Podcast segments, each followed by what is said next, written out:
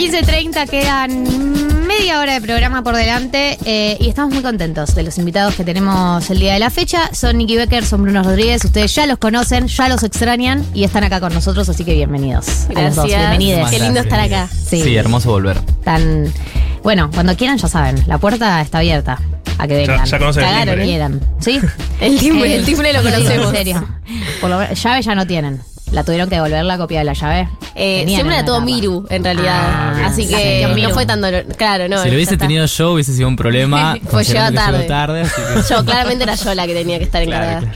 Sí. Bueno, para quienes no lo conocen, que es, o sea, sería muy raro que no los conozcan, pero bueno, ponele que existe una persona que no sepa quiénes son, son itinerantes de Jóvenes por el Clima, una de las agrupaciones más grandes eh, de la agenda ambiental de la Argentina, que vienen de una movilización el día de ayer y tengo entendido también de todo lo que fue una jornada eh, dentro de su agrupación en eh, la semana pasada.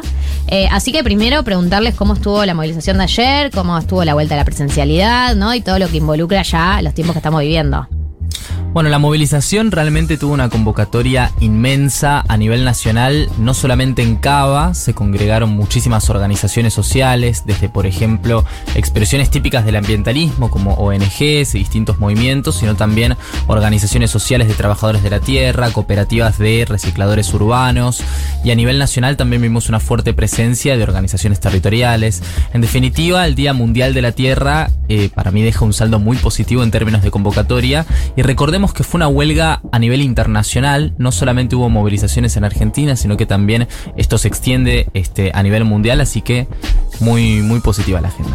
Eh, Vos decís, hago un, digamos, un balance positivo de lo que fue la movilización, pero a la vez eh, tenemos el nuevo informe que salió hace poco del IPCC y como las condiciones reales, concretas de cómo sigue avanzando las consecuencias del cambio cli- climático y cómo, no solo acá, en el resto del mundo, cada país tendrá su propia realidad. Estamos en un loop medio no constante sobre a- aparece un proyecto, tiene algún costo ambiental, aparece el debate de si sí o si no, ¿no? Como no parece, la sensación que me da a mí es que no parece, no se parece haber allanado, ¿no? El camino para definir por dónde sí y por dónde no se avanza. No sé cómo lo ven ustedes. No, re. O sea, por eso también una de las consignas de la marcha, justamente como se enmarca en estas marchas internacionales, tiene que ver con, bueno, la deuda es con el sur, que se estuvo repitiendo en muchas marchas, en el 8M también, la deuda es con nosotros, entendiendo que para que pueda suceder esa transición, para que se puedan tomar medidas concretas de adaptación al cambio climático, la verdad es que hay que tener plata y Argentina hoy no la tiene. Entonces, eh, y por el Acuerdo de París, que es el acuerdo internacional más importante en materia climática internacional, los países más responsables, Estados Unidos, muchos de la Unión Europea,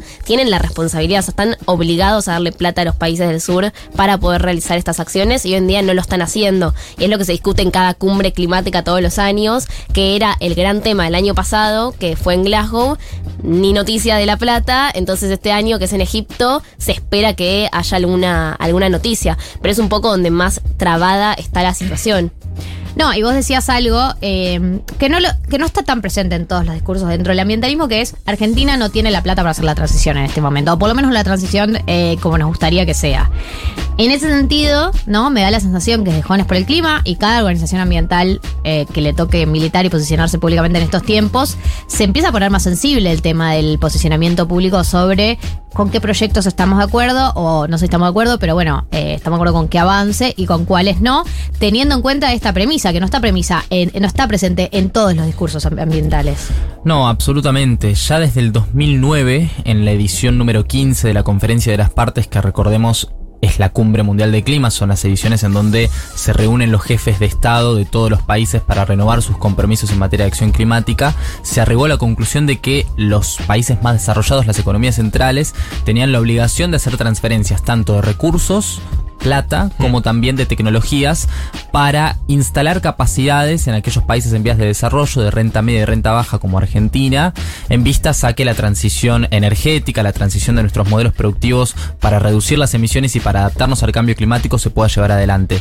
Y en ese contexto, el hecho de que Argentina sufra el corset, sufra la- las consecuencias del endeudamiento externo, la necesidad de llevar adelante actividades productivas intensivas en recursos naturales que generan grandes pasivos ambientales para activar nuestra maquinaria generadora de divisas, nos pone en una encrucijada realmente muy, este, mu- muy fuerte en el plano geopolítico porque para pagar la deuda tenemos que destinar el saldo de la totalidad del excedente comercial y no se contabilizan los pasivos ambientales que esas mismas actividades generan y esa plata va a parar a las arcas del directorio del Fondo Monetario Internacional y qué pasa con la destrucción ambiental que hay de por medio. Entonces, en definitiva, a su vez que se habla de financiación climática de norte-sur, también hablamos de deuda ecológica de norte-sur. Y es una discusión que está súper presente no solo en Argentina, pero ¿cómo creen ustedes que podría llevarse a cabo? Porque no digo que, que esté en Traigan contra. un plan. Pero no, pero, pero en la práctica, si seguimos discutiendo y seguimos discutiendo y seguimos discutiendo y no pasa nada, no hay ningún avance, bueno, seguimos se va a mal. Y se, va- claro, se va a va- avanzar, pero no vamos a estar involucrados en, en esa discusión. sí, se va a seguir profundizando estas desigualdades que venimos hablando. Entonces, ¿cómo ven viable como esta salida y estos acuerdos eh, en el corto plazo? Si es que lo ven viable.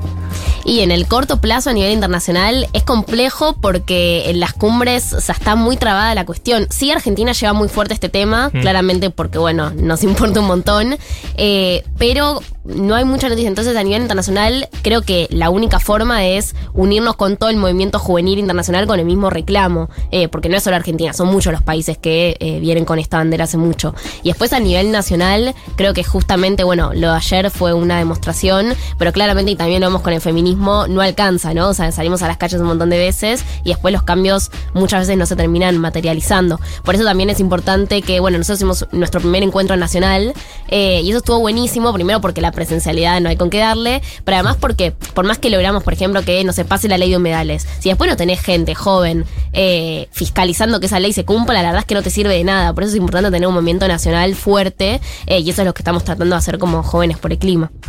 Estamos hablando con Nicky Becker, con Bruno Rodríguez de Jóvenes por el Clima, que ya seguramente les reconocen las voces de haberlos escuchado. Eh, ¿qué, eh, ¿Qué tipo de energías, qué tipo de proyectos podemos apostar en el futuro? Que vos digas, bueno, no sé, había aparecido en su momento la del hidrógeno verde, que fue una de las que generó cierto consenso, ¿no? Dentro de esto, bueno, algunos, para que uno también se guíe, ¿no? De, de, de qué palabras, qué nombres, qué tipo de energías está habiendo cierto consenso con que, bueno, dentro del marco de lo que es la Argentina, de las limitaciones que tiene la Argentina y etcétera, se puede llegar a empezar a apostar. Bueno, definitivamente la participación de las energías renovables en la matriz energética tiene que incrementar progresivamente. Eh, en ese sentido, Argentina presenta una serie de ventajas comparativas, eh, energía solar en el norte, eólica en el sur, que se tienen que aprovechar. Necesitamos eh, sí o sí que se generen capacidades industriales para eh, tener encadenamientos productivos locales que sean rentables económicamente y sostenibles ambientalmente. Y en ese sentido hay distintas apuestas que son muy interesantes. Mencionaste la de hidrógeno verde. Uno de los problemas que tienen las energías renovables es la intermitencia eh, y justamente el hidrógeno verde podría Eso ser un significa, por ejemplo, que si no hay sol no tenés la energía. Básicamente, ¿no? claro, si no hay viento no tenés energía eólica. Eh, no, y también hay una cuestión de almacenamiento, ¿no? Y en, en ese sentido el, el- el hidrógeno verde es un vector de energía que podría llegar a saldar ese problema. Entonces, en ese sentido es- muy, es muy interesante la apuesta que se puede hacer desde Argentina. Necesitamos más voluntad política eh, por parte de nuestros dirigentes y también muchísima presión por parte de la sociedad civil para que la ampliación de la frontera hidrocarburífera eh, no se costee a partir de postergar este debate sobre el aprovechamiento de las energías renovables. Sí, y después lo importante es para mí exigir un plan a largo plazo que ya nos cuesta como país, entonces entiendo que lo ambiental todavía es más complejo, pero no entender como cada proyecto nuevo que pasa como de vida o muerte, o sea, entra esto y nos vamos a morir todos, o sea, aceptamos este proyecto, es la salvación, sino tener un plan a largo plazo de transición que bueno, vaya, o sea, ne- necesariamente va a llevar años. Entonces, bueno, ¿cuál es el camino? ¿Estamos aceptando esto porque después nos va a dar esto? Bueno, entender un poco eh, cuál es ese mapeo que nos va a llevar eh, a la neutralidad, que sería como, bueno, las cero emisiones. Pero después de lo que hay bastante consenso son las medidas de adaptación, que sería un, bueno, los, efectos del cambio climático, primero ya lo estamos viviendo, lo vimos en corrientes este año, eh, con los incendios, con las sequías. Bueno, ¿cómo nos vamos a adaptar? Tenemos que tener un mejor manejo del fuego, por ejemplo, en Argentina. Bueno, no puede ser que cada vez que hay un incendio no sepamos cómo apagarlo, tardemos tanto tiempo. Claramente tiene que haber algo de prevención, no solamente de que, bueno, está el fuego y lo vamos a apagar. Eso es una medida de adaptación. Por ejemplo, Eh, o lo que va, lo que pasa en los barrios populares cuando se inunda. La Eh, vulnerabilidad climática en la infraestructura habitacional de los barrios populares es una agenda de la política social y es en definitiva una adaptación. Nosotros siempre decimos, la agenda de adaptación es la agenda de justicia social. En eso, como decía Nick, hay mucho, mucho consenso. No, y decías algo recién, Bruno, que yo pensaba, decía. eh, no, no sé si lo, lo entendí bien, lo interpreté bien, pero que tiene que ver con si, si, por ejemplo, no sé, em, el, el gobierno, este gobierno o cualquier otro, ¿no? Porque es una, una discusión que va a trascender, me parece, solamente este gobierno, decide avanzar en ciertos eh, tipos de energías que pueden tener un daño, un costo ambiental, pero en paralelo están apostando a mejorar la infraestructura de, o sea, la energía eólica o solar, se puede llegar a un tipo de, de acuerdo, ¿no?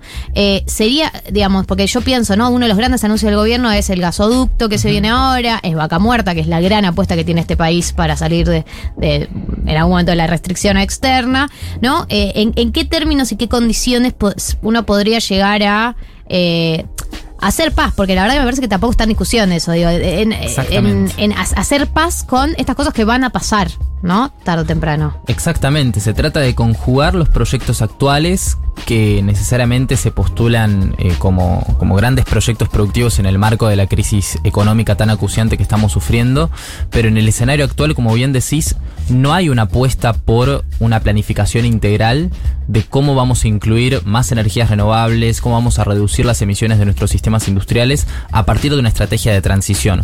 De hecho, si no me equivoco, Nicky, corregime, en la COP26 no se presentó una estrategia a largo plazo. que Eh, se iba a hacer. De- lo que pasó. Era una de las promesas, ¿no? Era una de las promesas, promesas. y eh, en el momento, o sea, en la misma COP, eh, los diferentes ministerios se empezaron a pelear y a tirarse cartas públicas. Claro, y no se ambiente presentó. con agricultura, Argentina. exactamente. Entonces, esa falta de coordinación interministerial es uno de los primeros problemas en términos institucionales a resolver para que Argentina tenga más capacidad de planificación de cara a la agenda climática. Entonces, en ese sentido, me parece que la exigencia que mencionaba Nicky de planificación, dennos un plan de transición, Claro. se postula como una agenda primordial. Sí, que entendamos, bueno, vamos a usar por X años el gas. Bueno, el claro, gas se- no es uno de los eh, de los hidrocarburos que más contamina. Entonces yo me decís, bueno, es por unos años, pero porque esto lo estamos invirtiendo en las energías renovables, Claro. bueno, cobra sentido. Pero el tema es que no está ese plan. Entonces, bueno, no podemos t- gas por 200 años porque el planeta no nos va a dar abasto. Y ustedes que están en estas conversaciones con políticos, ¿cómo ven la respuesta? ¿Fueron cambiando en los últimos años? Digo, supongo que hablan con políticos de, de todos los ambientes y partidos posibles. Eh, ¿Cómo ven esa respuesta? ¿Qué le dicen ellos? Yo ¿Ven creo más que- receptividad? Ha- Hay mucho interés por parte de la dirigencia política, más que nada respecto a demandas que cobraron muchísima relevancia en la agenda pública en el último tiempo y que son sectoriales. Por ejemplo, la agenda de protección de bienes comunes con la ley de humedales Claro. o distintas iniciativas, por ejemplo, referentes políticos que tienen cercanía con sectores eh, claves en la articulación del movimiento ambiental con movimientos sociales como cartoneros, etcétera, con respecto a la ley de envases, pero son demandas sectoriales muy importantes que de hecho en el pliego de consignas en la movilización estaban presentes, pero no vemos eh, una de, de alguna manera una voluntad manifiesta por parte de la dirigencia política de involucrarse y meterse en el barro de la discusión de, ok, veamos cómo vamos a planificar este sendero de transición. Sí, sobre todo Todavía que falta. se lo sigue viendo como algo separado. Entonces hablamos, eh, no sé, de la crisis económica, hablamos de la deuda, pero no, si no lo terminamos de relacionar con lo ambiental, obviamente que no nos va a importar Claro. porque tenemos tantos problemas, pero el tema es, bueno, empezar a integrarlo. No, y pienso también, ¿no? Con las internas que tiene el gobierno por cualquier otro motivo. Eh, sum- o sea, digamos, se, se suma a todas las otras internas que tienen. Las internas que tienen por el tema ambiental, como decías, decías Nicky, tienen entre el Ministerio de Producción, eh, Secretaría de Ambiente, a- o Ministerio de Ambiente, hasta Economía, digamos.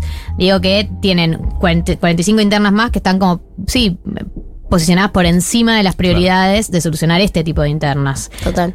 Eh, no, y pienso también, eh, si, si, si ven, eh, si, empiezan a percibir, ¿no? Que esta agenda empieza a ser un poco más horizontal, que empieza a atravesar a más sectores. ¿Perciben que algo de eso está pasando o todavía no? Re, yo creo que el hecho de, que haya una inserción tan diversa de distintos actores sociales en las movilizaciones, por ejemplo, es un claro, es, es palpable el progreso que hubo en, en la concientización ambiental en general, en la transversalidad de la agenda socioambiental, y que ya se empiece mínimamente, por lo menos en el terreno de la calle, a unificar los pliegos reivindicativos de la agenda de justicia social con la agenda climática, es un ejemplo muy, muy claro. La agenda de Jóvenes por el Clima, eh, recuerdo estamos hablando con Nicky Becker, Bruno Rodríguez. ¿Cuál es la agenda que tiene Jóvenes por el Clima para los próximos meses, este año? ¿Cómo, cómo, cómo planifican de acá adelante? Bueno, nosotros seguimos insistiendo por la ley de humedales, que todavía claro. esperamos ahí Los que algo intensos. suceda. Sí. Ya, por Eh, favor. Por favor, bueno. eh, bueno, vamos a seguir haciendo campañas, eh, reunidos con diferentes diputados, diputadas en general para empujar la cuestión, a ver si este año logramos por lo menos, no sé, de nuevo una media sanción. Eh, tenemos en general como nuestra agenda de cambio climático, todo lo que tiene que ver con eh, transición energética, pero también con medidas de adaptación. Eh, y más que nada, esos son nuestros temas como centrales en los que nos vamos a enfocar este año. Tengo y la ley de envases también. La ley de ¿no? La de envases. envases. Eh, ¿Cuál es la resistencia tan grande a la ley humedales? ¿Son los productores locales que no quieren que les intervengan en la manera de producir? ¿Cuál, es el, digamos, el lobby tan potente que, que hay contra la ley de humedales? Más lobby, por supuesto, hay en cualquier ley que en cualquier iniciativa que pretenda ordenar el territorio y regular actividades productivas sobre ecosistemas. Pero en definitiva también hay muchos debates más técnicos sobre la implementación de la ley. Ok, la definición del humedal, cómo eh, gestionamos la confección de los inventarios de los humedales, eh, y también, por ejemplo, en la nueva versión que se, que se estableció para el proyecto que este año se va a continuar en el tratamiento parlamentario en la Comisión de Recursos Naturales y demás, eh, sacó, por ejemplo, su capítulo penal respecto a, a los métodos sancionatorios de la ley previa, del proyecto de ley eh, previo. Entonces, en ese sentido hubo un avance, se tejieron más consensos, pero por supuesto, en, con, con humedales durante el 2020, cuando fue el debate, eh, generó Sí, una ahí, muy sí, fuerte. nos enfocábamos mucho en la responsabilidad de ciertos productores agropecuarios a partir de distintas prácticas que por renovación de pasturas, por ejemplo, generaban incendios, pero no tuvimos tanto en la imagen, por ejemplo, a los lobistas del lado del desarrollo inmobiliario, Mm. quienes te construyen country sobre zona de humedal. Claro. Entonces ahí también tenemos que integrar en la discusión a, a una diversidad de actores que muchas veces quedan por fuera. La ley perdió estado parlamentario, pero se volvió a presentar al día siguiente que empezaron las sesiones, o sea, el 2 de marzo creo que Sí. fue. Mm. eh, se volvió a presentar. Así claro, que, ahora lo tienen que debatir en comisiones. claro, pasar y- todo, el- todo ese proceso de nuevo, digamos. Bien, entonces eh, ley de humedales, ley de envases eh, y bueno, vamos a seguirlo de cerca. Ya saben, están invitadas cuando quieran volver. Eh, Nicky Becker, Jo- eh, Bruno Rodríguez de Jóvenes por el Clima, les agradecemos por haber venido a 1990 A y a ojalá volvamos a charlar cuando quieran, cuando quieran ustedes. Por Dale. favor. Tocan el timbre, ya saben. Ya saben. Dale, Ya saben dale. Cuando estamos. menos se lo esperen. Alguien le va a abrir. Eh, ¿Escuchamos Jungle? ¿Les parece?